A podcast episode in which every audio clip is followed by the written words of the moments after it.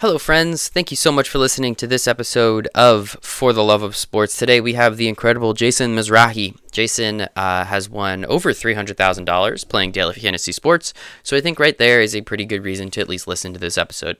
Jason currently has a company, Win Daily, where he talks about daily fantasy sports, what it is, what they do, and how he's been able to create a significant amount of content around Win Daily and has now turned it into just a absolute powerhouse of a career. He's written a book. He has a radio. Um, he's a radio host on Sirius XM. He's a sports writer for USA Today. Uh, again, he has podcasts. He has a television show that is seen by millions of people every week. So Jason's doing some pretty darn cool stuff. So I really hope you guys enjoy this episode and what Jason's all about.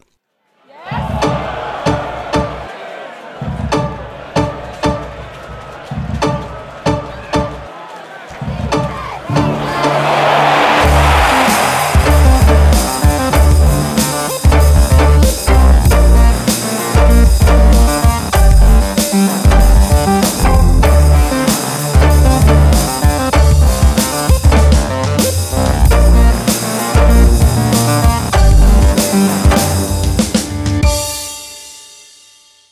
Killer, killer, killer. All right, Jason Mizrahi.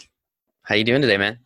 Good. So how are we doing this podcast? Are you recording now? Yeah, I just started recording and whatever. It's, it's it's fun. So essentially all we're trying to do is I just want to learn more about you. I mean, I know a little bit, but I want the people to know.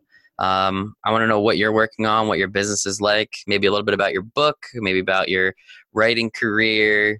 I hear you're a radio host, a podcast host. You got a lot of stuff going on. So I just want I want people to, I want more people to know about it, Jason, because I think you're a pretty cool guy. Thank you, thank you, dude. I appreciate the the kind words. So basically, yeah, I got a lot of going on. Um, hosting Sirius Satellite Radio on the Fantasy Sports Network. Uh, basically, every Saturday night from 11 to 1 a.m. Um, there's potential to add a new show. Um, hopefully, everything goes well. We're going to get a second night um, sometime during the week or the weekend. So that's something that it's basically taking up a lot of my time on the weekends. So no vacations and just working seven days a week. Um, but that's you know it's fun to me. You know I never thought I'd be on the radio, but I actually really enjoy it. To be honest with you, nothing I ever planned on doing in my life. It just kind of yeah. I guess to some extent fell in my lap, even though I went for it when I realized it was an opportunity. But um, now that it's here, I actually look forward to driving into the city, trying to find parking, and spending you know, walking through Rockefeller Center and, you know, off Broadway and where the tree is and everything else during Christmas time and holiday oh, time is chaotic dude. and hectic. I, I literally park like a half a mile away just not to be around that. But like and, the energy there, come on, Rockefeller Center at Christmas, it's like uh, there's no more Christmas that I can think of. Yeah. So once you get out the car and you're done with the bumper to bumper and you actually smell the crisp air and people are running around with lights and there's little kids walking around the Macy's, you know, uh, themes that are going around. Yeah, you get a buzz that you don't get in Long Island or outside of the city. So getting there is rough, but once you're there, you do get that energy that you really feel like it's Christmas where everything else is so fast paced in your life and you kind of have to stop and look and appreciate kind of like when you were a kid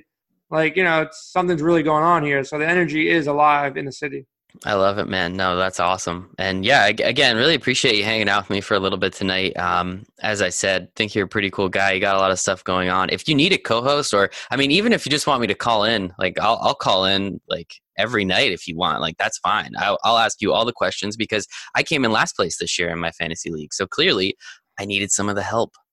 Yeah, man. Listen, adding a second show um, I'm gonna need more help. You know, so you never know. Perfect. When I when I give you a call. Consider consider this an interview. How's that sound? There you go. Consider this one an interview, Jason. Yeah, security's tight there, but um, if I get you across the the border in there and uh, get you into the studio, uh, you're smooth sailing from there. I just got to get you. Uh, maybe this could be the pilot, and we can send it over to them, and you know, you could be a backup. Um, whenever somebody like literally right now, my co-host had his first child Congratulations. Uh, yeah, so I actually did the last show by myself, which is tough, man. I'll be honest, man. Talking talking to yourself for two hours rather rough. Luckily, I had a couple guys from Win Daily Sports, like my team, um, who were really supportive guys, and they hopped on. So I had three guys come on they did two segments each, but I had to do like three or four segments just talking to dead air, Mhm. which, you know, starting a show by yourself is kind of weird. You know, I Mhm. recorded for myself like on a podcast, but recording knowing that you're live on Sirius Yeah. Radio and it's syndicated across the country is a little bit different. So, not that I was nervous, but you know, it was a struggle to get through those 15 minutes by myself because I'm looking at the clock like, all right, I gotta get out, Ah, and there's more worries when there's nobody else you're talking to. So, absolutely. You know, the, the time pressure, knowing that you got to talk for 15 minutes, like I can talk for an, an hour by myself, but knowing that you got to talk for 15 minutes kind of switches things up. Yeah, absolutely. I mean, that I, it sounds like something I'd want to do until I get there. I think Yeah. does that does that sound right? Like I would love to do that. I love talking into this microphone. I love talking to people, all the callers in the world, whatever. Um, but until I actually was able to do something like that or get there to do that, I could see, yeah, watching that clock tick down. You think you just talked for 20 minutes and you got 14 minutes more. Uh, I, I could see that. I could. like. I'm like, I know I get through 15, and I, I get through seven. I'm like, what am I going to talk about now? Late at night, the games are the games. It's a weird week too because the games were pretty much over. Yep. Um, and on top of the games being over, NFL season is you know dwindling down. There's only two games on Sunday, so it was difficult, but got through it. And you know, I got it under my belt that you know now I did it. So now I know I can do it again. So every time from here on out will be easier. add it to the resume, man. And so, so just to, so Jason is the owner of Win Now, Daily, Win Now Daily, Daily Fantasy Sport. You say it. I'm out. See, you're, you're failing, man. I don't know if we can bring you on Sirius now. It's windailysports.com. Oh, Win Daily where does Win Now come? com. Where does Win Now know, come man. from? I don't know. Maybe that's your new venture that nobody Maybe. knows about yet. Oh, there we go. Maybe the LLC is Win Now. Taken. No, Win Now's got to be taken. Uh, I hope so at this point. But Win Daily Fantasy Sports. Um, still messing damn man. it. Win Still Daily. Sports. There. There Good. you go. There you go. Win Daily Win Sports. Daily Sports. So Great now everybody's book. gonna remember it because we just plugged it like seven times. Yeah.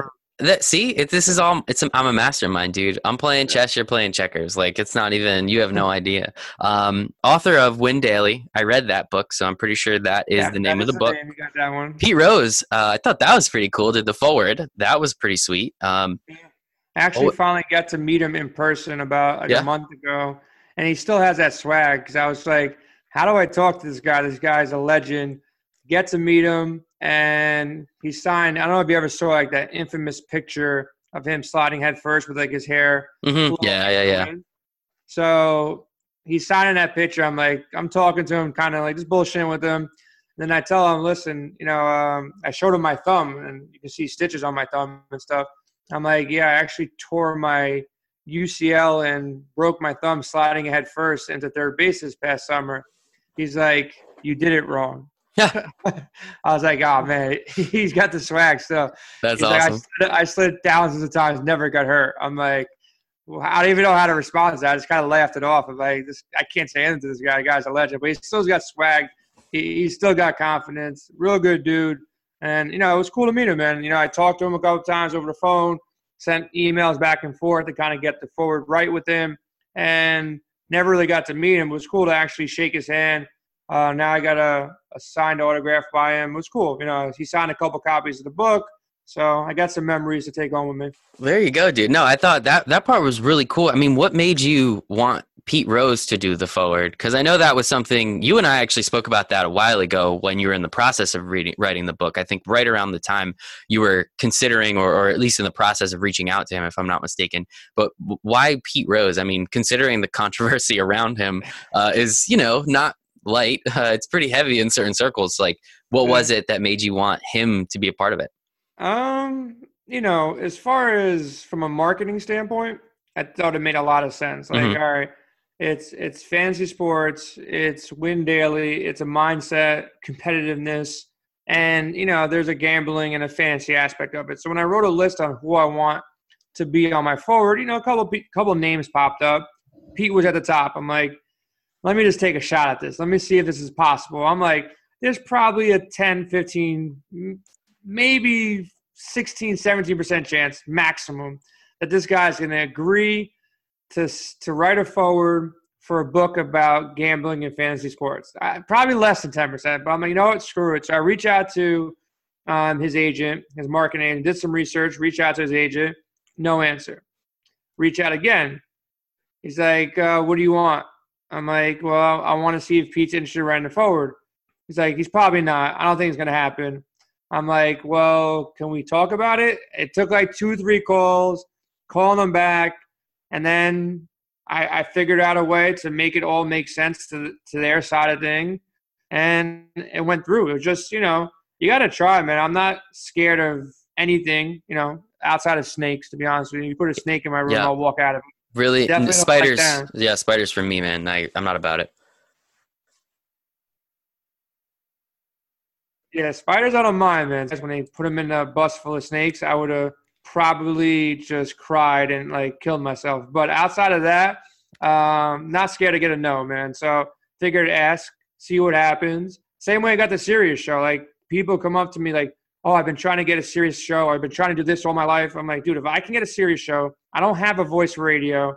Never really had aspirations of goals to have a Sirius show, and I have it. So I even told my boy who like he, he wanted to be a rapper all his life. He's into hip hop. He writes. He rhymes. I said, dude, if I can get a Sirius show, I need to hear you, you on the radio one of these days, man. You can do it. Just just push through it. Whatever you have to do, just get it on once, twice, to make it happen. And then, you know, overcoming these kind of obstacles, or people call them obstacles. I think they're opportunities. If you get it, you don't. If not, you move on to the to the next person on the list. And that's kind of how I've been attacking things, man. Just I surprise myself sometimes that it actually works out as planned. A lot of times it doesn't work out, but you just got to go to the next one, man. If it's not number one on your list, it's number two or number three, and then number three will be good enough, man. If you start at the top. Yeah, man. No, I, I totally agree. I just think it's super cool. I mean, you got Pete Rose, you have this Sirius show. Um, you, I also saw, and I had no idea that you're a writer for you, are a contributing writer for USA Today as well. Um, yeah. I mean, you're you're clearly doing some stuff. Uh, and I think it's awesome. And yeah, that's again why I wanted to have you on a little bit. So if you don't mind, so first question is, I mean, sports, right? Like, who doesn't love sports? Fan is short for fanatic. Like what is it? Where where is the love of sports? Where does that come from in your life whether it was growing up playing? I mean clearly you're still playing. Somehow at i don't know how old you are and i'm not going to give it away if i did know but how are you tearing your ucl sliding head first? Are you like dude what are you doing man? very like, competitive softball like but i mean like come on man. You got kids right? Now i'm busting. But uh, i'm like where where does the love of sports come from and where where have you how have you been able to take that love and really turn it into you know a legitimate business a writing career a radio host, and uh, an, an author of a book? Um, super competitive, you know, ever since I was young. I never really carried around toys. I wasn't the type of kid who had like G.I. Joes and Legos. I always had a, a, ball, a glove, a bat, and that's what I was doing all my life. You know, from like three years old, four years old, always really, really, really into sports. So played every sport after school, played every sport in high school, um, football, basketball, baseball played hockey all at competitive levels. Um, could have played it in college, but I decided to go the fraternity life and party and enjoy school over continuing playing baseball. So that was a, a choice I made to kind of give it up as far as I'm not going to the league. I was injured too many times, needed surgery on my elbow. So I kind of gave up baseball at that point. But I still played.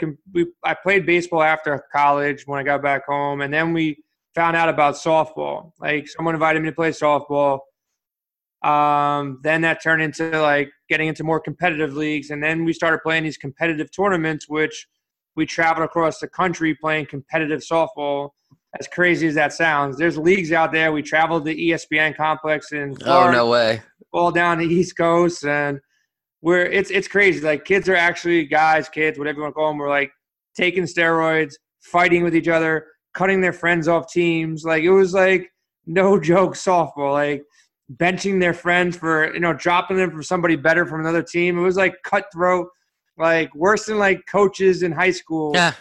Were to their friends. Uh-huh. That's how that's how it got, and it got it got to the point it wasn't really fun. It was taking up a, bunch of time, so I kind of scaled that back. Now I just play more just for fun. But I'm 30, going to be 37 in a couple weeks, so you can get that out of me. Congra- uh, happy birthday, bud.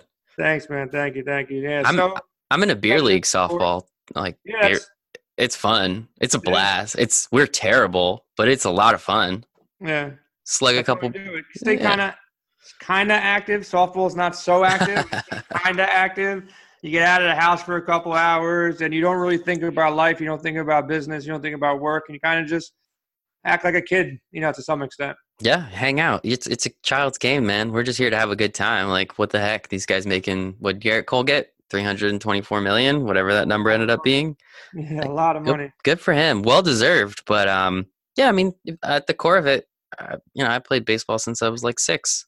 Yeah. It's just slightly more competitive where he's at.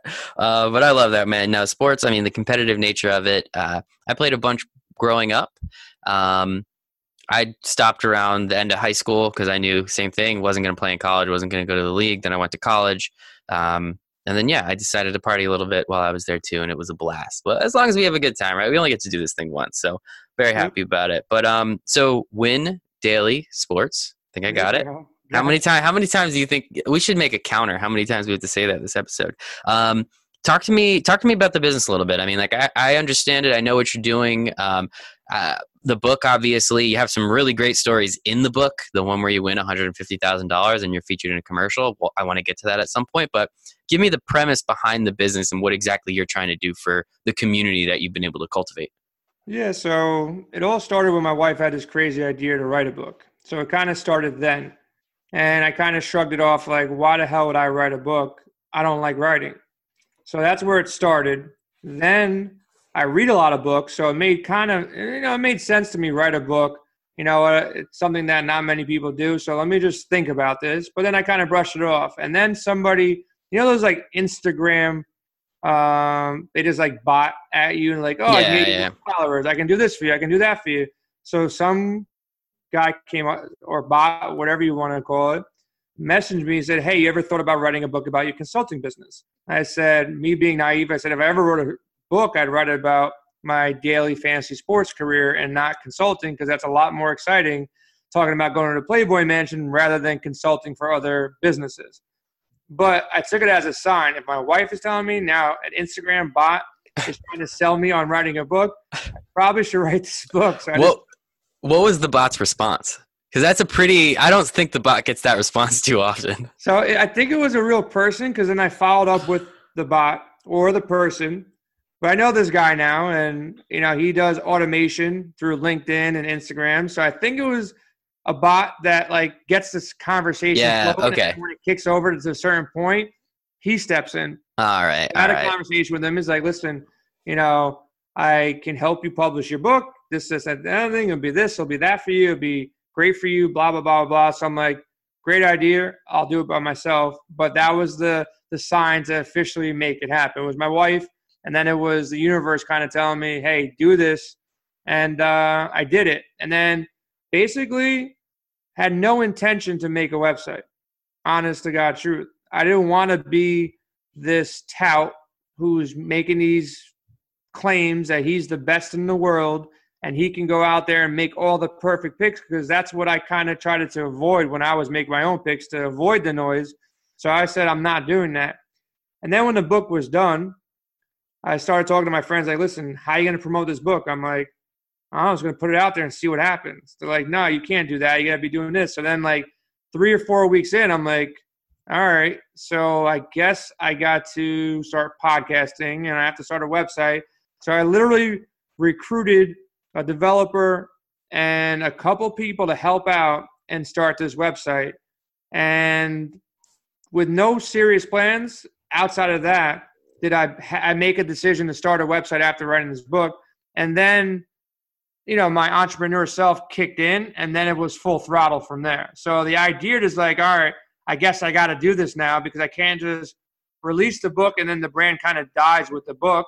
Mm-hmm. And books, if you don't have a lot of money or a publisher behind you, it's not going to get so far.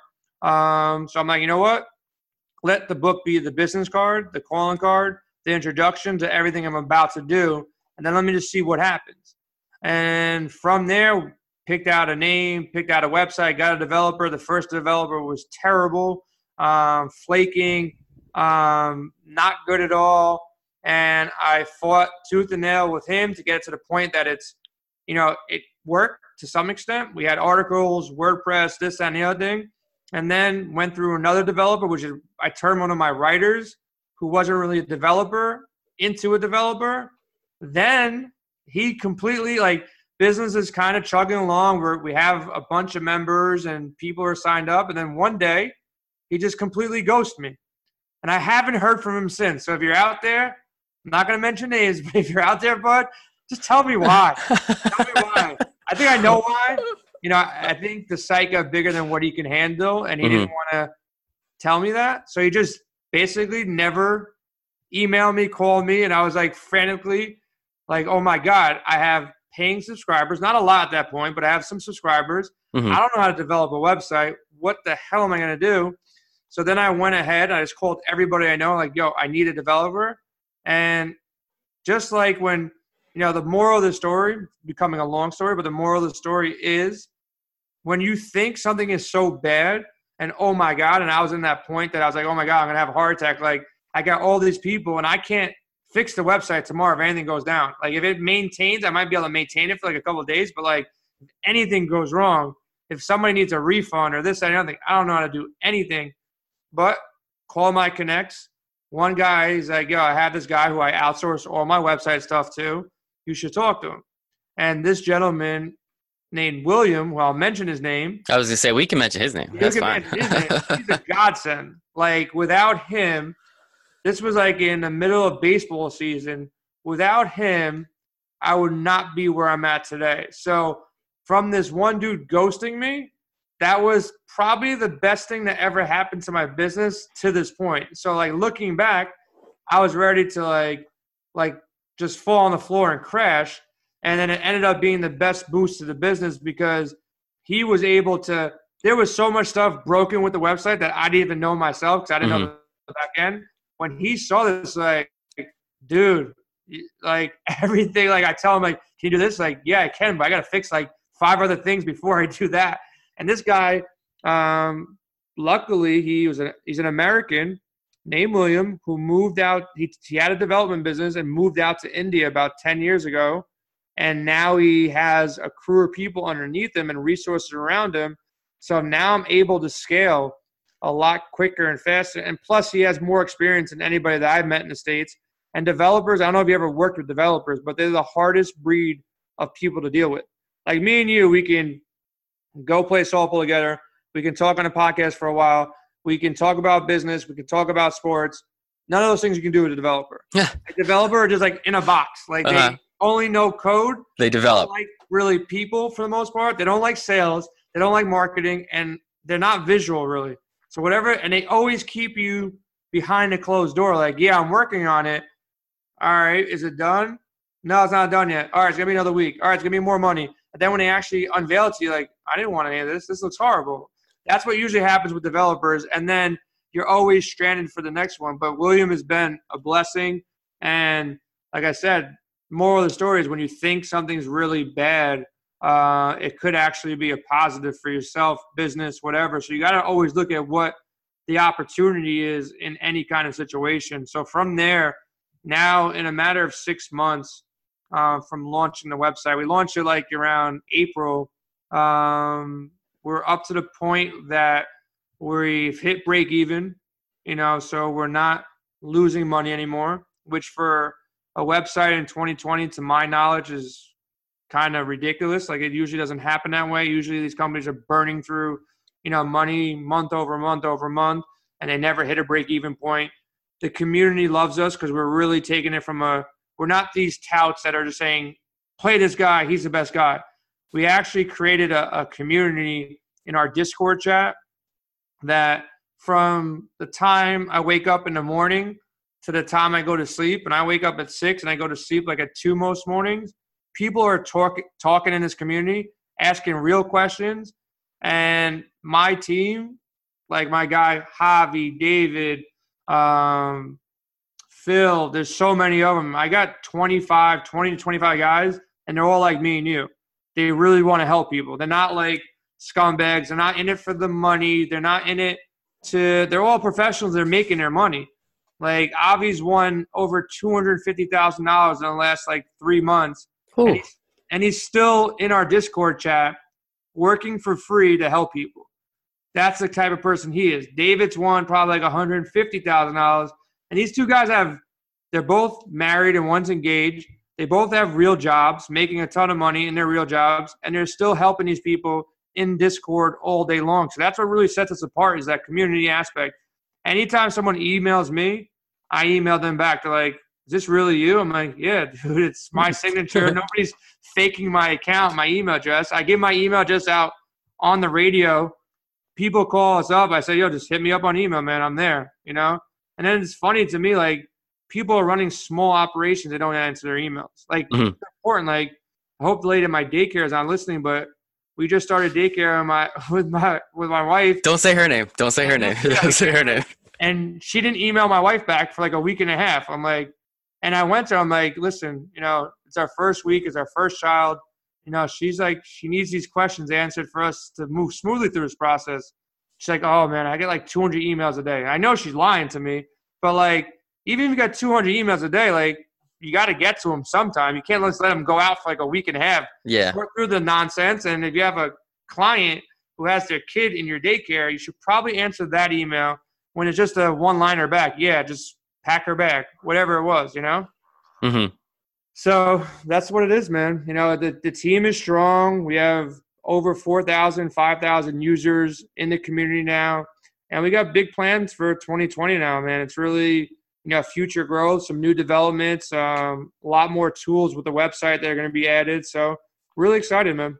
Dude, I think I mean I think it's awesome. Uh, as you said, I, I, I remember when you were building it, all of it being community based, making sure that you're actually caring for the people, um, being authentic. Uh, I was actually I was listening to an interview with uh, Erika Nardini, uh, Barstool CEO, and she was she was talking about something where these big companies now are having meetings to find out how to be more authentic, which is just super backwards because if you need to have a meeting to figure out how to be authentic, you're clearly not being authentic, right? And like I know you and I know what you're trying to do and how you're trying to build the community. It is very authentic. I've emailed you and I think I've gotten some weird times back where it's yeah, like 6:15 in the morning, 1:48 at night. Like I'm receiving those emails back. They aren't about fantasy because I was going to lose anyway. It didn't really matter. Um, but I know that's you and you're doing that stuff and you're getting to it and I, I really appreciate it. But um, so I've said it a couple times. Uh, fantasy sports, daily fantasy sports. You've told me everything about the business except for what the business is. So, what is Win Daily Sports? What do you do? What is the community based around? Like, what are you actually doing for these people and for this community that you have cultivated? Good question. Good question. you, you kind of talked job. around it. you did a great job. I loved all the information. We just never actually got to what you do. Yeah. So DraftKings, FanDuel, um, Yahoo, Fantasy Draft. There's so many sites out there now that people are playing on. They're going in blind. They're risking a bunch of money.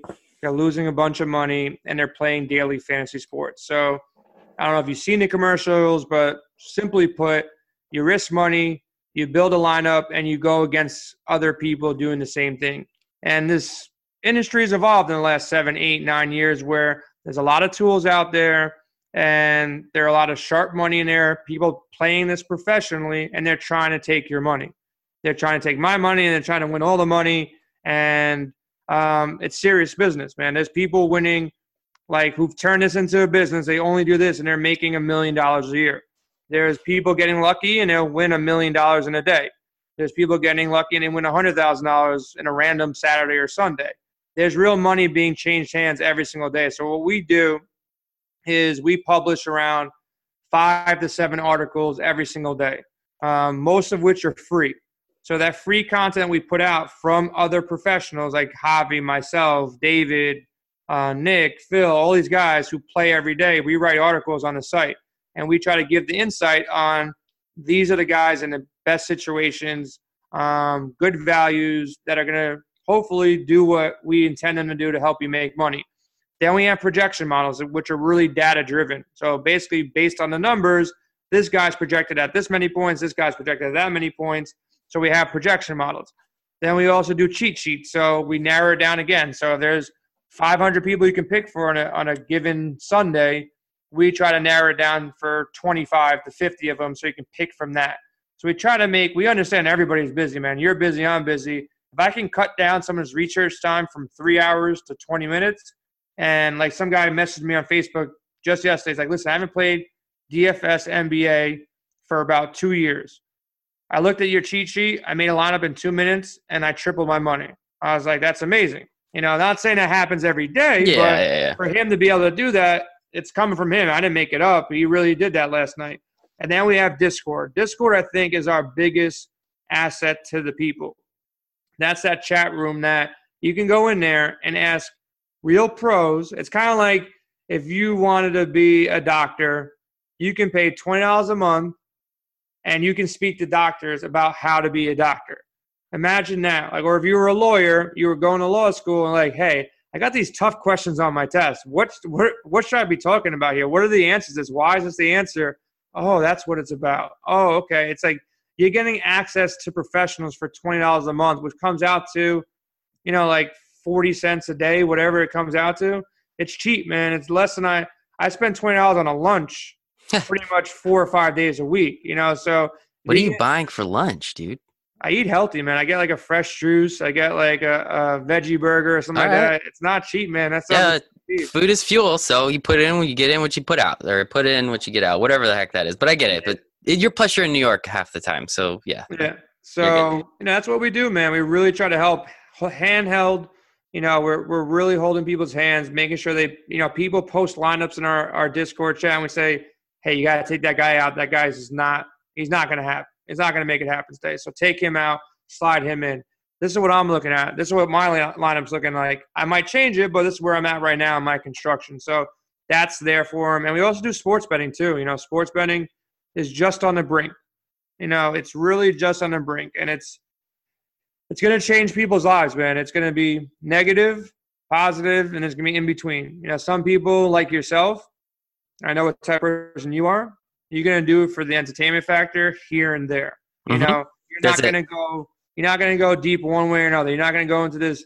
Oh it's my twenty god, bucks. Yeah. everybody games. You know, you Yeah, might go to a game and you might bet five, ten, twenty bucks on it. I know your demeanor just by seeing you. Yeah. But there's going to be people who have that addictive personality that are going to be going $500, $1,000, $10,000 a game.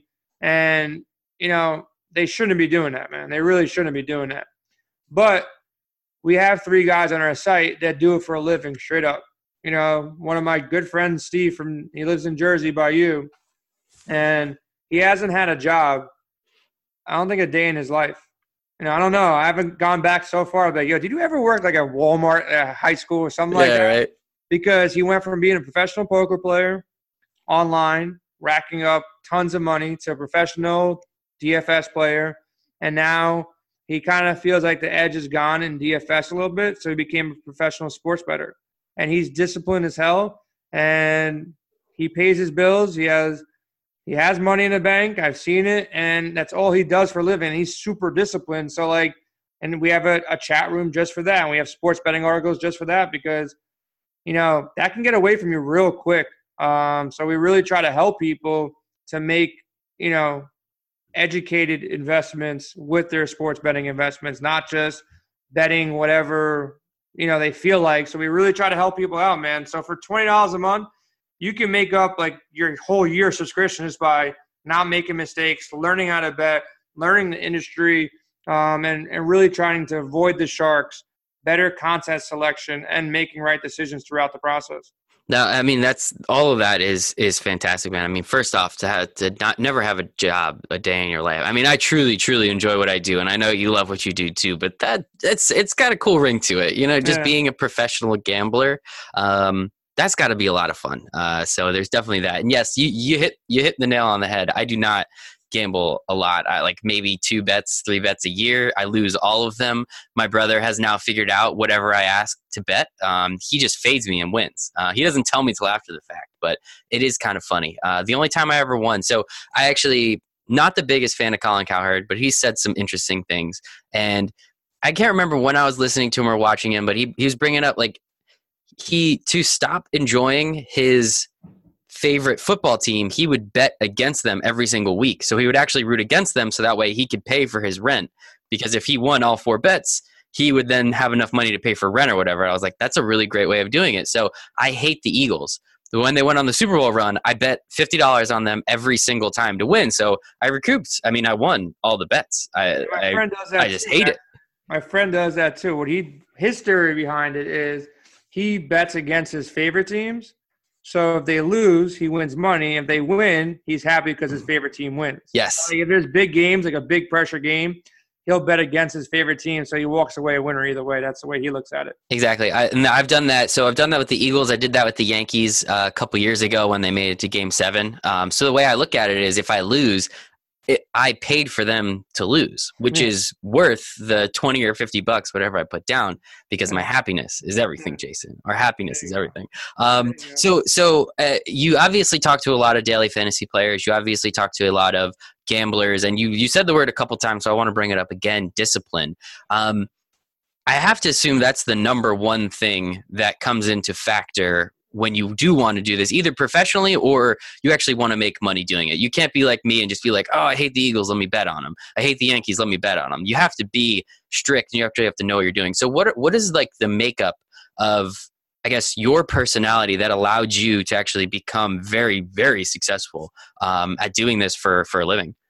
discipline is not my my greatest asset Okay. you know when it comes to this so like i've been better at playing than i have been at my discipline but if i had a choice i'd rather be more disciplined than be better because it, it would prevent the traps and prevent the emotional forcing of plays um, if i can make the perfect gambler or perfect dfs player is somebody who is very detail oriented at creating a plan and sticking to the plan. And that's the toughest thing to do with sports betting. And that's why I really love DFS over sports betting. And that's why I don't really sports bet too much. If you gave me one pick in a week, say, listen, Jay, you got to make one pick and you go and make one play this week, I think my win rate would probably be around 80, 90%. I feel really confident about that. But if you give me access to an account and I can just bet whenever I want, wherever I want, my discipline as I get older, I've gotten more disciplined and I've learned from my mistakes in the past. But if I can make the perfect DFS player, our discipline would be one of the most important things. You got to set a plan. You got to understand. See, I understand never betting money I don't have. You know, Yeah, Um, that's but it sounds obvious, but I know a lot of people fall into that trap, right? Yeah, so that I never worry about. Um, but my problem is after you win money, and this is, you know, honesty right here. After you win money, they're just numbers on the screen. You know, your life doesn't really change. You have a nice car, you have a nice family, you have a nice house, and then there's numbers on the screen. So they don't really start meaning much to you. And when they lose value on the screen, then you just start playing like a donkey and just throwing money away here, money away there, because it doesn't really, nothing really affects your life. So, you know, that's the biggest thing that I got to, I've kind of learned my lesson numerous times over the years. And I think I officially learned it the last time that, you know what, I could put my money into something else after a big win. So I think, you know, the, the, the next move for me after my next big hit would be to take the money out of the account and really put it to the side. I mean, like somewhere, since I don't have the discipline as much as I, I want, put it somewhere where it can't be touched. Like go put it in real estate, where at least it's got to sit there for a couple years or mm-hmm. forever, you know, or put it in a college fund for my daughter now that I have a daughter, you know. So the next hit is going to go somewhere where it's not going in one bank account. It can easily come back into here, go to there. Like put it somewhere where, for the most part, it can just sit and park, and it'd be tough to sell a house and pull it back out. You know, so that's the next move. So discipline is key, um, but it's also taking risks are key. You know, if you don't take risk in life or in anything, you got to take them. You got to take calculated risks. So that's something I've always, I've always felt good with. Like I don't drink and drive ever. I think that's completely you being an idiot. Um, that's not a risk I would take. But calculated risk in business or calculated risk in DFS or in gambling or in a casino, you know, when you know what you're up against and you know it's a risk worth taking, you know, go for it, man. So you got to take risk in life. You got to just go out there and see what the hell happens. Because a lot of time, um, like I saw something in Will Smith, he's talking about stories now. He, for whatever reason, if you haven't seen this video, it's actually pretty cool. Um, he was talking to his like son or daughter, whoever it was, and they were out at a campfire, and I guess they were drinking a little bit, and they all decided they're gonna go skydiving the next day. And then um, he starts freaking out, like trying to talk himself out of it. Like, I don't think I want to do this. Why did I make this decision? But he told his kids he's going to do it, so he's kind of like freaking out about it. He didn't really want to do it, but he he was worrying about it and worrying about it and worrying about it all day long. Worries about it. He goes up on the plane, worries about it, worries about it. Then when he jumps out and comes down, it was the best thing he ever did in his life. He said. So a lot of times you worry about stuff, you worry about taking this risk, and when you actually get on stage or you get on the mic or you're jumping out of the plane, you realize that you just worried for nothing Mm-hmm. because it wasn't that bad of a thing. It was actually something you enjoyed doing, but you were worrying the whole time that a lot of people don't even end up doing it because they worry themselves out of it. So you got to take risk, calculate a risk, and you know push yourself, come out of your comfort zone, and that's when I truly think the biggest of your accomplishments will happen. I love it, man. That went from like daily fantasy to like some real great life advice. So I, I appreciate that, and I hope everyone else out there uh, soaked in that wisdom a little bit, man. No, I think I think it's great. Uh, you know, obviously, you and I have been friends for a little while now. I don't know, something around a year. Uh, we've been we've been hanging out with the same circle of friends every once in a while, and it's always enjoyable uh, to get to chat with you a little bit, especially about some of the stuff that you're working on. So you said um, you alluded to it a little bit, but I want to hear it. Um, you said your next big hit. What, what's a, what's a big hit to Jason? How how big is that? How big is that win for it to be like, all right, let me let me take this out and buy some real estate? It's got to be, it's got to be minimum. Uh, I would say a hundred. Okay, You know? uh, that's a hundred thousand just for everyone out there listening and Yeah. understanding. Yeah, no, that that's that's good. And haven't it, done in a while. It's been too long. Like in the summertime, I hit for 25 or 15, like back to back. So I walked away like 35,000 in like two days. That was cool. Um, but you know, 100, 50 to 100, like especially now. So like I've, I don't know what you call it, but I'm either really good at recruiting people or somewhat good at coaching people or somehow have like the lucky touch. But pretty much everybody I brought onto the team have had their biggest wins since they joined the team. I think it's part luck, part good recruiting of good people. And then I also think when people teach others and really have a good heart about it and have good karma on their side, it kind of that reflects through too. But Avi has won a $100,000 two times since joining, and he never won more than like 40 or 50 or 30 or 40. David won a $100,000, which was the most he's ever won um, since joining. And this is happening now, like a month or two after the people start joining. Um, not to that level, but this other guy from Long Island just joined the squad, James uh, Rocker, and he had like a couple three, four thousand dollar hits. He hit for ten thousand dollars um, two weeks ago. Another guy from Canada that somehow is on the team. Um, we have people all over the country, which is Hey. crazy. oh, the, uh, multiple international, dude. You're international. You're in Canada. he hit for four thousand dollars, and he was ecstatic. And then plenty of our subscribers, because all of our subscribers are like, you know, lower level players are risking two, five, six dollars a night. Multiple people is like, I never won as much money in my life: five hundred dollars, six hundred dollars, a thousand dollars. So like, it's been kind of like passing around to everybody. So it's really cool to wake up. Like, listen, don't get me wrong. I, I want to win a hundred thousand dollars. I'm due. Um, but it's cool waking up in the morning and I see like all the, the chat rooms like, yo, thank you so much. I won six hundred dollars, the most I ever won. So it's a really good feeling to watch other people win. So yeah, a big hit for me would be a hundred grand. And uh, I don't know what I'll do. I, nothing's gonna change in my life. I know that. hmm I'm just gonna be smarter with that hundred grand. I was gonna pass it to my wife and I tell my wife we're gonna go put this in real estate, or just erase it from my mind so I don't see it. It Right. one of Just do it again, right? Just do it again a couple times. Your daughter's got her college paid for. She's not even what one, two years old yet. So you, you have some turned one a couple just to- ago, happy birthday to the little one. That's fantastic. So, a couple things uh, that I really liked about this story. First, there's there's no such thing as luck, man. There's no such thing as coincidence. You brought on the right people. You taught them. You helped them. You got them to uh, to uh, be a little bit better. As as our friend says, you let it go through you into them, and uh, they got to win a lot of money because of it. So that uh, I I believe it. It, happened at the right time for the right reason. So. Congrats and, and take that. You deserve it. Um, and uh, definitely i mean seeing yeah even though $600 to you might not be that much considering you know what you're looking for and again i, I want to get to your story about how you won $150000 at one time but um, to be awesome just to you know some of these people again risking six seven bucks coming away with a thousand dollars like that's that's huge you know to, depending on your lifestyle, who you are, where you're Some from. kids young too. Some of these kids are like Yeah. 21, 22. It, they're in Yeah, college awesome. right now, and that covers like a semester of partying for them. That'd be huge.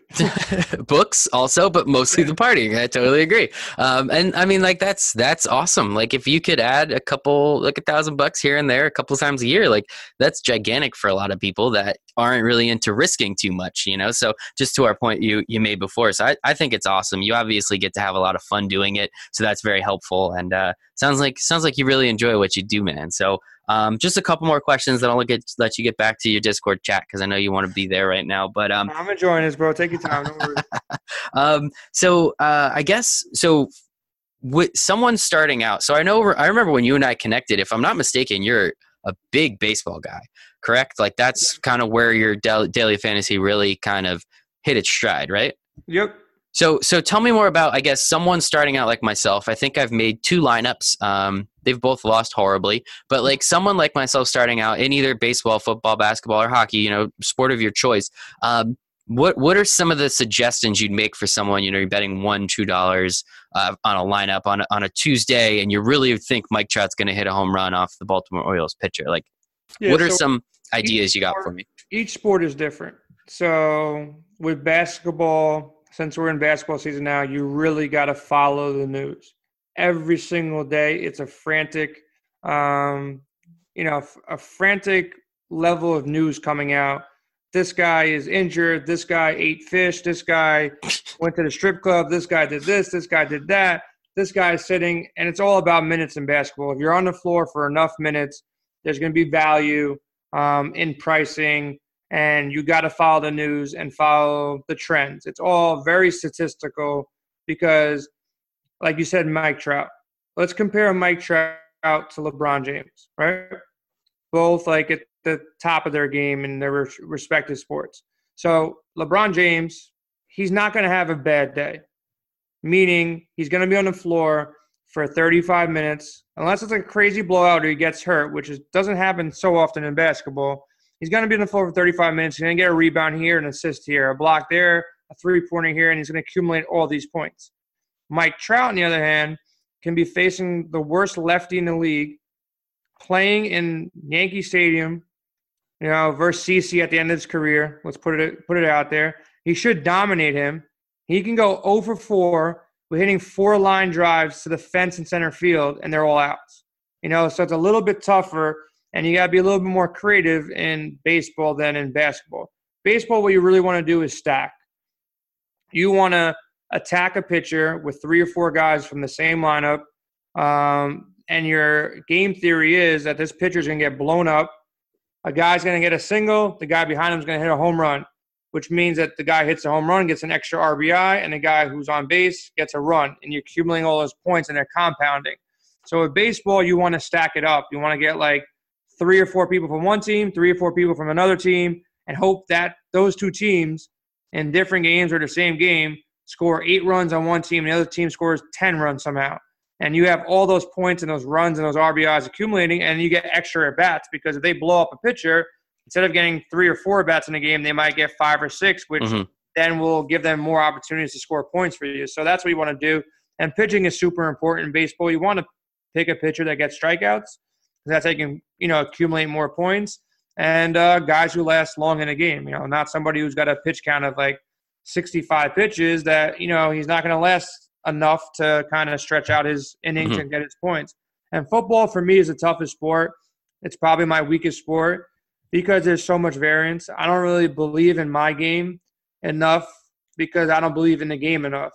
Because a guy can run the ball 60 yard run and get stopped at the one, and then they give it to somebody else. Mhm. Touchdown points. Or vice versa, the guy can, you know, have 80 yards receiving the game. They get down to the red zone and they just give it to a running back, and then the quarterback doesn't get the touchdown because they hand it to the running back. So there's so many things. There's concussions. There's just like you can never get in a coach's head for football because there's they're they're researching way more than I am. I didn't know that Bill Belichick is going to run this guy instead of that guy today. I didn't know that they're going to double team this guy and they're going to take this guy out and they're going to go for this and go for that. It's very hard to read through these coaches' minds. And it happened so many times as your coach said, this guy's going to get all the touches. The game starts, the Yeah. guy was the, the second or third string running back. Like, you just, you literally just said that Ronald Jones is going to be the starting running back for the Ugh. Years today. And it was all, Come on. whatever his name, and it happened. Flashbacks, dude. Peyton Yeah. Barber. You're giving me Yeah, you flashbacks, there you man. go. You know how many leagues Oh. I friggin' started Ronald Jones in? Like, get the free. Ah, dude, that sucks. But yeah, yeah, you can't read through that. But in baseball, you know Mike Trout is batting first, and he's playing the whole entire game. In football, you really don't know what these coaches are thinking, and you have the injuries on top of it. And then, like, it's not like some guy hits a double, and then it's like, you know what? I'm just gonna stop in between first and second, and I'm gonna go back. But in football, like technically, that kind of happens. yeah, yeah, yeah. You know, the guy, some guy who's doing shitty all game, he breaks a tackle and runs for 80 yards. Like, how the hell you predict? How do you predict blown coverages? Like, you Mhm. can predict bad secondaries, but blown coverages are blown coverages. You know, so football is tough. But you know, there's days I had, I had good weeks this week this year, but I had more good weeks in basketball and in baseball than in football. hmm So, That's awesome, man.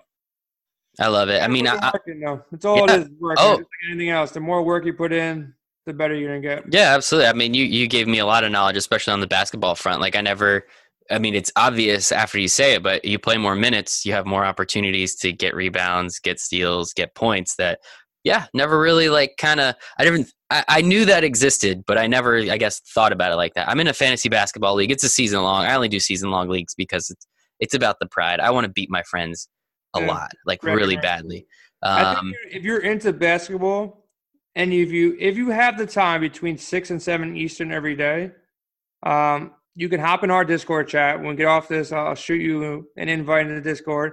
And I think you'd probably, if you love basketball and you're playing, see, I can't play season long no more for basketball or baseball because it's it's like it's too much time effort mhm. for for rewards for me. I'm kind of I need that immediate gratification of playing and winning the same night. Um, and it's a lot of work in fantasy basketball because you constantly be have to changing your roster, picking up people, looking at the schedule. So you're doing a lot of work, and you probably know what's going on.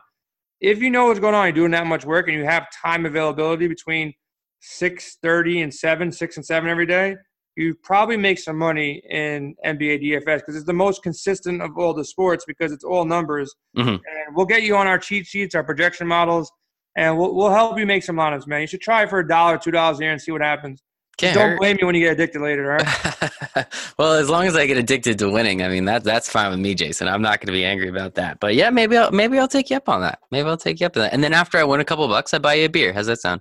I don't drink no more, man. But Okay. you, you can buy me, uh, buy Uh, a I'll Chick buy, A. I'll buy you a twenty dollar. I'll buy you a twenty dollar lunch. How's that sound? I'll take a Chick Fil A sandwich. Bring. All right, dude. What about Popeyes? Have you had the Popeyes chicken sandwich yet? I had it, bro. I'm a Chick Fil A guy, man. Like Me it was- too, but I mean, good. It was right. good. You know what? The, the slept on chicken sandwich. talk to me. Yes. The slept on chicken sandwich. I mean. I, I'll be honest. Those are the only two chicken sandwiches I eat, other than the one my grandma makes me. So. All right. Next time you're at Shake Shack. Oh, you're right. No, 100%. I take that back. I'm a liar. Yeah. That one's delicious. Uh, whatever that sauce is that they have on it. It's Dude, it's the best. Chick-fil-A. It's bigger than Chick Fil A, and you know it's fresh. It's really slept on, man. I don't. If I go to Shake Shack, I don't even think about a hamburger. I go straight to the Chicken Shack. Me too. That I I, I I'm a liar. Uh, hand up. That's on me. I um I was in New York. I don't remember what I was for, and someone was going to Shake Shack, and I was like, "Oh, just like grab me something," assuming they'd get me a hamburger because you're going to a burger place. They come back with a chicken sandwich. I'm not angry. I don't care. It's eight bucks. I'll pay for it. Absolutely delicious, and that's all I order whenever I go to Shake Shack now. There's one about seven minutes from my house. I have a similar story. We are in Vegas on a bachelor party, and there was like some sketchy looking lady outside twirling a chicken sandwich. And we started making fun of her, like, who's going to get a chicken sandwich? And then we go wait online. I'm like, oh, damn, that chicken sandwich looks pretty good right now. So we each got one chicken sandwich and one uh, hamburger. And that was the last Shake Shack hamburger I ever had in my life because I've been all chicken sandwich from then on out. The only place I still get Shake Shack hamburgers is Citi Field. For whatever reason, You want to know the- reason? I don't know. I, do I want to know the reason? I'll tell I'll Do I want to know the reason? I'll tell you the reason. Because I waited on that line for a chicken sandwich for like about an hour, and they don't have the chicken sandwich at Ooh. at Citi Field. They only have. So I literally waited for a chicken sandwich. and Oh. I finally get it up there because it was, you know, how bad that line is. Oh, like, that line's three innings long. damn, these guys don't even have chicken. I I, I ended up getting a hamburger, but I got really disappointed because I wanted that chicken sandwich. Yeah, dude. No, that's I. I honestly have never tried to order a chicken sandwich from there, so I did not know that they didn't exist. I just whatever for whatever reason the burgers. That is the best Shake Shack hamburger I've ever had is in Citi Fields, and I've had it multiple times. And there's two near me, and I've had them both, and doesn't even compare. You're whatever they're fan, doing. right? No, I'm a Mets fan. All right, so I'm a Met fan too. That's probably why it tastes better because you're at Citi Maybe, Field and- maybe you know, maybe it's also the couple beer that I had right before I ate the chicken sandwich. But There go. Uh, all right, dude. Last last story I'm I'm asking for. So thank you again. I'll uh, I'll hop on the Discord. I'll make some money. I'll buy you a, a Shake Shack chicken sandwich. There you know you what? We'll do taste test. We'll buy all three chicken sandwiches. We'll each have half. We'll call it a night. It'll be great. Um, so in your book, uh, one of the first stories, and I loved it, and I think it's awesome, um, with you walking your dog, and you did a great job in the description. So when uh, when everyone is finished with this, uh, all that's all the links are going to be in the um, description, so you can go buy Jason's book because it's fantastic. But um, can you please tell me the story of when you won one hundred and fifty thousand dollars? Because I read it, but and I read it in your voice because we've spoken enough. But can you just tell me? I mean, give me I don't know the five ten minute version, whatever you want, uh, just to, just so everyone else out there can get a little taste of what they're going to read. Yeah, so the five ten minute version is basically I've been playing for about a year. You know, we started with baseball. I heard the commercials. When I heard these commercials for FanDuel and DraftKings, it was FanDuel first. I'm like, is this made specifically for me? It brings out competition. There's money involved. I'm an entrepreneur, and it's all about sports. I'm like, and it doesn't have the tilting factor, and it doesn't didn't really need the discipline that sports betting did. So I'm like, this is perfect. So I started playing my first year ups and downs, trying to learn everything. There wasn't any resources out there for you know sites like what I what I'm running now. So you're basically on your own. You don't really know anybody. You don't know what the hell's going on. You don't know about the rules. You don't know what to do, and you just start trying things. So did my first year, lost some money, did football, did basketball, jumped back into baseball, and there was like a big tournament that they announced. It was called the King of the Diamond and they announced it as going to be like at the end of the summer so you can like win these satellite tickets into this tournament. So like they're $200 tournament tickets that you can uh, amass for lower amounts. So you can win like a $10 tournament to beat 20 people and win a $200 ticket. So as the season went on i i got seven tickets so i was like all right you know there's there was like 2300 people in the tournament i'm like all right i got seven tickets it's the most tickets i ever had I never really spent that much money before on tournaments. You know, this is the biggest tournament prize pool ever for that was ever around at that point in time. Now they're so much bigger, but tournament came up and I was playing all season long, so I felt good about it. I knew what day it was going to be, so I'm like, all right, let me prepare a little bit extra, a couple days ahead, and went in and uh, basically entered the tournament with seven different lineups. My core was pretty much the same core of three, four, five guys. Switched out a couple pitchers. You know, had Chris Archer in one, had this guy in one, had this guy in one, and kind of blended it around. So I had a couple different variations of the same core. And I, if I remember correctly, you know, I was hanging out with my wife, went out to dinner, came back. She at that point kind of didn't really, she didn't know how big the industry got, and also wasn't so fond of it at that point. You know, it was like it was taking up all my time. I was checking my phone at dinners, researching all day, all night. And she she saw me playing and this that, and the other thing. She didn't she didn't stop it, but she wasn't like promoting it like it was such a good thing that I was sitting there on my phone and my computer all day long. But she was supportive of it she knew I enjoyed it. So we went out.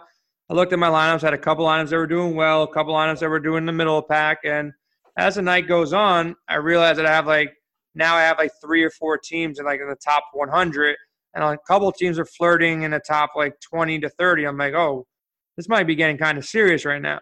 So my wife goes to sleep, and then um, I realized that one of my teams, two of my teams pop in the top 10, and one of them top, pops in first place. I was like, oh my god, like this is this is really really really serious right now. Now I'm starting to freak out, but I knew I've been there before where you know, games start at seven o'clock. They don't finish like one o'clock. And there's a whole period of time that you're just kind of sweating. It's called a sweat because you're really nervous. You're your heart rate, your heartbeat elevates, and your blood pressure rises because you're like, oh my god, I'm winning a thousand dollars or ten thousand dollars or a hundred thousand dollars or whatever it is.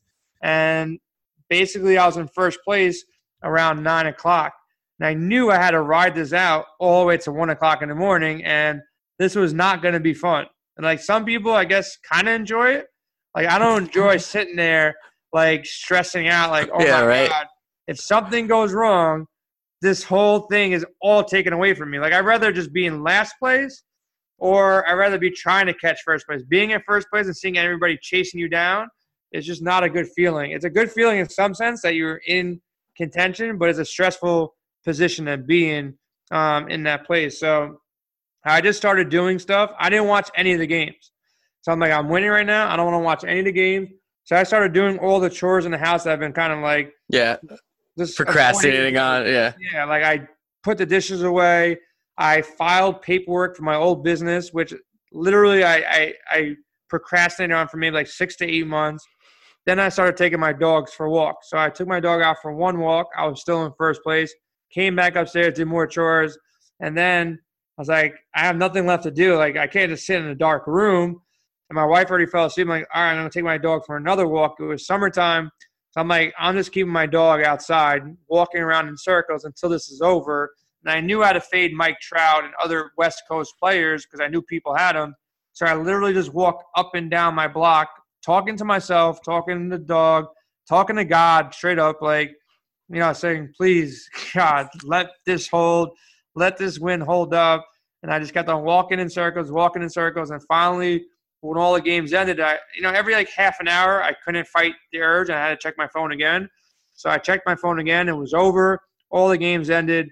And then I went back upstairs and then I had to tell my wife exactly what I went through for the past like three and a half hours. And it was probably like around 12 30, 1 o'clock in the morning. And I woke her up and she's a dead sleeper. Like she's like out cold, unconscious, and she'll be talking about like sleep talking and talking about random stuff. So I had to get her up. I'm like, guess what happened? And you know, you know, you get woken up at one o'clock in the morning, and my father, you know, was sick at the time, mm-hmm. and you know, she like, did something happen? I'm like, I'm like, guess what happened? She's like, what happened? I'm like, guess what happened? She's like, what? I'm like, I won a tournament on FanDuel. She's like, how much? I'm like, take a guess. So she starts off, I don't know what she said, 10,000. Mm-hmm. You know, we work our way up, no higher, no higher, no. and she's like, Are you serious? And then when I told her, like, Yeah, this is, this is effing serious, it was just, you know, her hopping on the bed, definitely shedded a tear or two, you know, both of us, because, you know, we both had good jobs at the time, but we weren't rich. My parents aren't rich at all. So it's life changing money to win $155,000 in one night playing daily fantasy sports. Like you never thought that this day would ever come. So, you know, that time I was smart. You know, that went towards the down payment of my house. Yes. And that was like that wasn't something I was going to play around with, and you know, I was really smart about it. The second time around, stupid. You know, like you know, I learned my lesson the second time around. The third time around, go back to being smart. You know, do something smart with it. Hopefully, you know, can win a million maker. You know, that's something that I still have on, on my bucket list. Did you hear about the story? What happened this past weekend? I was that was gonna. I said that was my last story, but I remembered. I just wrote it down. Um, yes, I did. Uh, you might have a little bit more insight than I do. I was trying to explain it to my fiance, um, and I really couldn't understand like how to explain it well enough. So if you don't mind, if you don't mind telling everybody what that woman from The Bachelor, I can't believe she did that to you, Jason. Yeah, she didn't do it. Um, full disclosure, you know. So basically, I never did what they do. Mm-hmm. Um, well, explain what they did, please. So basically, after they, the industry grew so fast, so big, the prize pools, the only way the prize pools can grow this big is by allowing people to enter more than once. Mm-hmm. You know, so there are single entry tournaments where you can only enter one time. And then there's tournaments you can enter 30 times or 50 times or 100 times. And then they usually cap out at 150. So somebody can go in using a computer algorithm or an optimizer, uh, which we're actually working on building for our own site, um, which should be up and running like in the next couple weeks. And what an optimizer does is you can play around with like different codes and stuff like that. You know, easy way to explain it. You can build out you know, 150 lineups with one click of the button. These optimizers are not like perfect though. It's not like you click it, you automatically win. I click it, I automatically win. Because if that's the case, then everybody just have mm-hmm. the same lineup and they win. So you got to play around with it. You got to build out these functions in there that separates guys you like, separate guys you don't like, raise projection on certain guys. So what happened is uh, the husband put in 150 lineups. And I've seen this before. I'm not going to mention names, but there's people in the industry that work in tandem, work in threes, work in fours. And I'm sure, I don't know what the agreements are, but they're like, all right, I'm going to let enter 150 lineups. You're going to enter 150 lineups? Yeah, I'm going to enter 150 lineups too. So you have two or three people entering 150 lineups. So instead of, you know, overlapping, they now have 300 lineups or 450 lineups. So what happened this past weekend? So it's been happening over and over again. There's there's pros out there that work together to optimize 300, 450. God knows, maybe there's five pros that I don't even know about that are doing it at 750 and they're going in and working in tandem and they have some kind of split going. If they win $100,000, they each get $20,000, whatever the case may be. So it's happening. It's been happening. There's not much anybody can do about it because DraftKings or FanDuel, they can't validate the fact that, you know, somebody entered 150, but he was really talking to somebody else down the block who also entered 150, and they kind of work together to not have the same lineup. Have similar, but not the same. So it just happens to be super funny that husband and wife and are entering lineups together using the same system to optimize these lineups. Somebody posted, you know, you can kind of research your lineups after the fact, and the girl ended up winning. The bachelorette mm-hmm. ended up winning, and then people started digging around. And I've seen some funny, funny shit that's been floating around now where like I guess they were on stage because they're somewhat B-list or whatever you call them celebrities, and um, on one of the shows I guess they were on like, what do you hate most about what your husband does? And then you know when you had like kind of like the the husband has to answer the question like blindly and write on the thing. He put up play fantasy football. Yeah. So like, and then and she has a post on Twitter like, yeah, my my husband's making these fantasy lineups and I'm stuck doing this. Like she has all these clues that she obviously doesn't do it, and now she ended up winning a million dollars in technically her name. But there's enough proof that unless they lie under oath, that you know it kind of leans on the fact that they colluded together to do this. Who knows how big the syndicate is? Because there's rumors now it might have been bigger than just them two. Could have been a third person potentially, or God knows who. But I don't know how they prove it, man. Like I really don't know. Like technically, me and my wife can both like fantasy sports. Mm-hmm. We can both like. Am I not? Am I not allowed to help my wife? No, I'm allowed to help my wife make her lineups. I'm helping people on Win Daily Sports. I'm helping people who are my friends. You know, with you know suggestions. So who's to say that husband didn't help wife? And if he knows how to use the system, say, hey, you know, do it this way, do it that way. You know, I already have these guys, so hey, we're a family. Don't play the same lineup as me. Like, mm-hmm. how do you really protect against that? So it's gonna be interested. But did you hear the second part of the story? I don't know if you've been following it. I haven't, not that closely. I didn't the know there was a second place, part. The second place guy got like big time lawyer who's um, involved in sports, who's been protect. You know, he's he's uh, mm-hmm. I don't mm-hmm. know his name but he's been, you know, he's he's a strong, strong lawyer who's going after the second place guy hired this strong sports lawyer or whatever he is. I saw his resume. I don't remember who he represented in the past, but it wasn't like Joe from the block. It was like real deal people. So it's going to be interesting how he goes at it now, like to prove that these people colluded and the bachelor and bachelorette are going to have to dump a million dollars to this guy and they get excluded from the winnings. That'd be pretty damn crazy. Oof, I think yeah. DraftKings might save face, you know, maybe pay them both out just to squash it and move it away. There's got to be some kind of settlement that happens. I think. Yeah. Yeah. I think I mean, they end up paying second place maybe a million dollars, letting them keep the million dollars.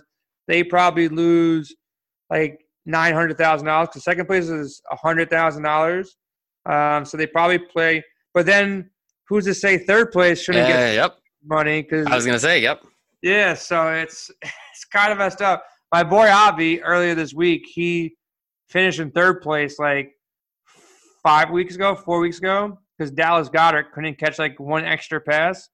So I'm like, yo, Avi, yo, maybe you should uh go get that same lawyer and see if you deserve a second or first place, because maybe maybe there's some more money in there for you, man. Hey man, I mean, it, especially with the money being as big as it is now. I mean, I remember a few years ago, really when it was starting to get huge. If I'm not mistaken, like people that worked at FanDuel would be able to see all the lineups, and then they'd go to DraftKings and put in a lineup that was very unique compared to all. So, like with that in mind, or if even if you know that better and you can explain No, it you better, I- explained it pretty damn good. Yeah, they, Oh. they knew player ownership earlier in the day, so they knew this guy's gonna be super high owned. This guy's gonna be super low owned. The variance that this low guy can be as good as the high guy made sense to play the low guy instead of the high guy. Mhm. You know, so people went ahead and did that, and it happens to be a guy used that information, whether or not it wasn't like he it was guaranteed that was going to work, but it was an advantage that he had Exactly. over the rest of the field, which is Mhm. unfair, and that's why no more employees are allowed to play fantasy sports if you Mhm. work for one of these companies. So I think that was definitely worse. This I don't know how they change it, man. I really don't know. If they change it, that means the prize pool is going to lower because if people can't enter the 150 and they can only maybe max enter 20, then they're not going to be able to fill up these million maker tournaments because the Mhm. prize pools will shrink, which may not be a bad thing. You know, I, I but there, I don't see a way that they ever go from 150 down to one only. You know, and if it's yeah, you know, so it can reduce the possible collusion, but it'll never fully go away. But Mhm. it would reduce it a lot if we chop the 150 down to maybe 30 lineups each or, or 50 lineups each. Hmm Yeah, and I mean that's just like with with it being so. You even said it before. Like there are sharks trying to take stupid people like me. They're trying to take my money. They know that I I am not working in collusion with three or four other people. I'm not putting in 150 lineups. Um, other than that opportunity, we're just saying like let's chop it down. Do you have any suggestions for the industry on maybe kind of how to tamper this or how to like at least just make it so that the normal guy, the the regular public Joe, can actually go in and not feel like, hey, I'm putting five dollars to something. I actually have a chance. It's more like roulette, less like you know playing playing blackjack, but you that everyone else knows the cards. Yeah, after that whole thing happened last time, they made some changes. So somebody like you starting off, there's beginners only contest. So if you play, if you won a certain amount of money or won a certain amount of tournaments, you can't play in those contests. So my first suggestion is play those. Mhm. You know, because that automate automatically removes all the people who played, and the threshold on that is like, like I broke that threshold like six, seven years ago.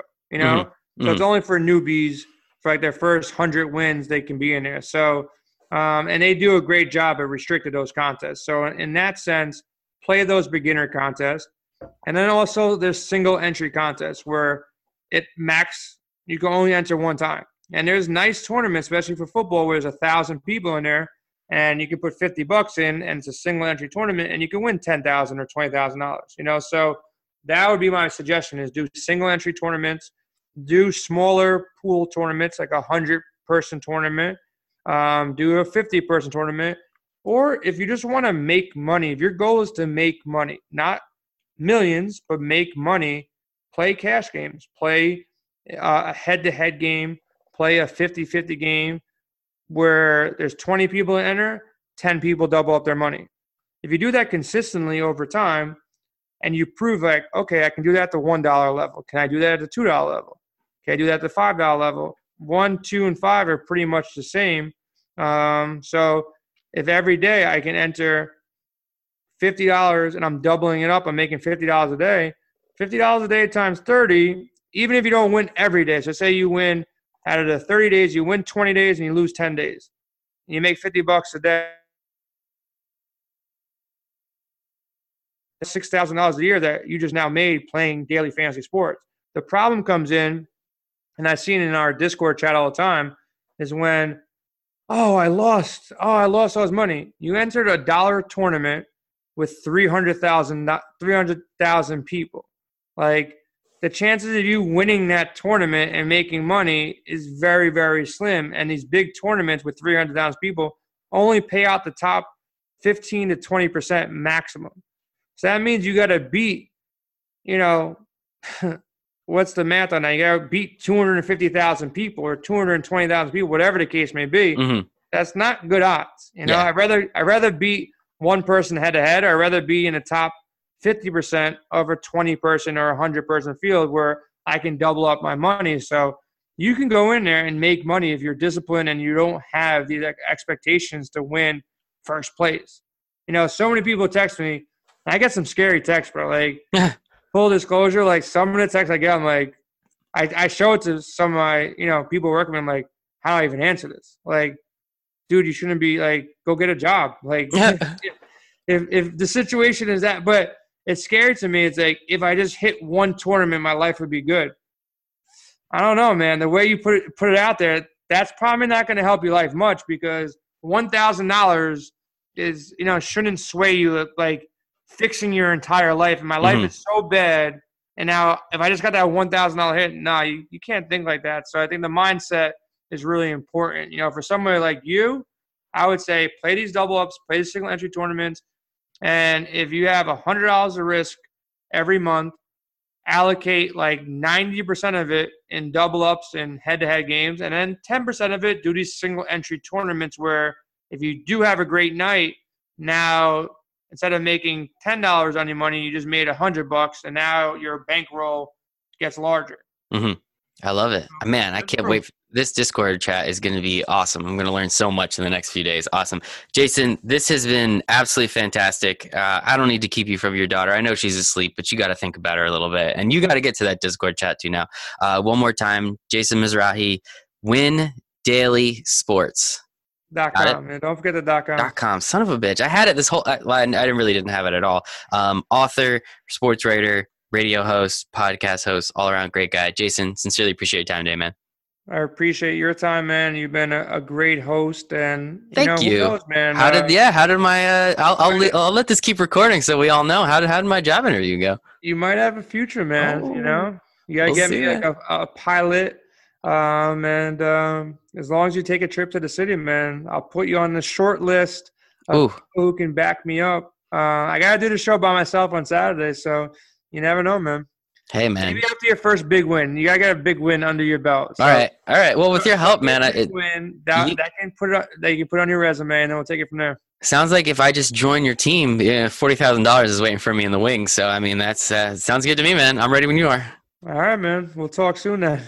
Thank you so much for listening to this episode and all the episodes of For the Love of Sports. Um, on a personal note, I would really like to say thank you and and sincerely sincerely mean that this is the actual favorite thing that I get to do just talk to incredible people have great conversations and I learn and hopefully you're learning something and hopefully we can laugh along the way so if you could please give this a five star review if you could please share this um, subscribe to it do whatever you have to do. The more people that do that the more these stories and these conversations get out and i'm really hoping that one day um, one day soon this will be something that I get to do as a full time job, um, on top of my other full time job, of course. But this is an absolute blast. Sincerely appreciate it. Check the show notes for all social media handles, anything that came from the episode. We'll have everything down there, and I hope you really did enjoy it. So if there's anything I can do better, please make sure to reach out. Uh, my email address, Michael period one at Gmail. Please make sure to check me out on LinkedIn, uh, on Instagram, and, and just reach out because I'm willing to answer any questions. And hey, if you got a cool story, I'd love to have you on as well. So thank you so much. Sincerely appreciate it, and I hope you make it a wonderful day.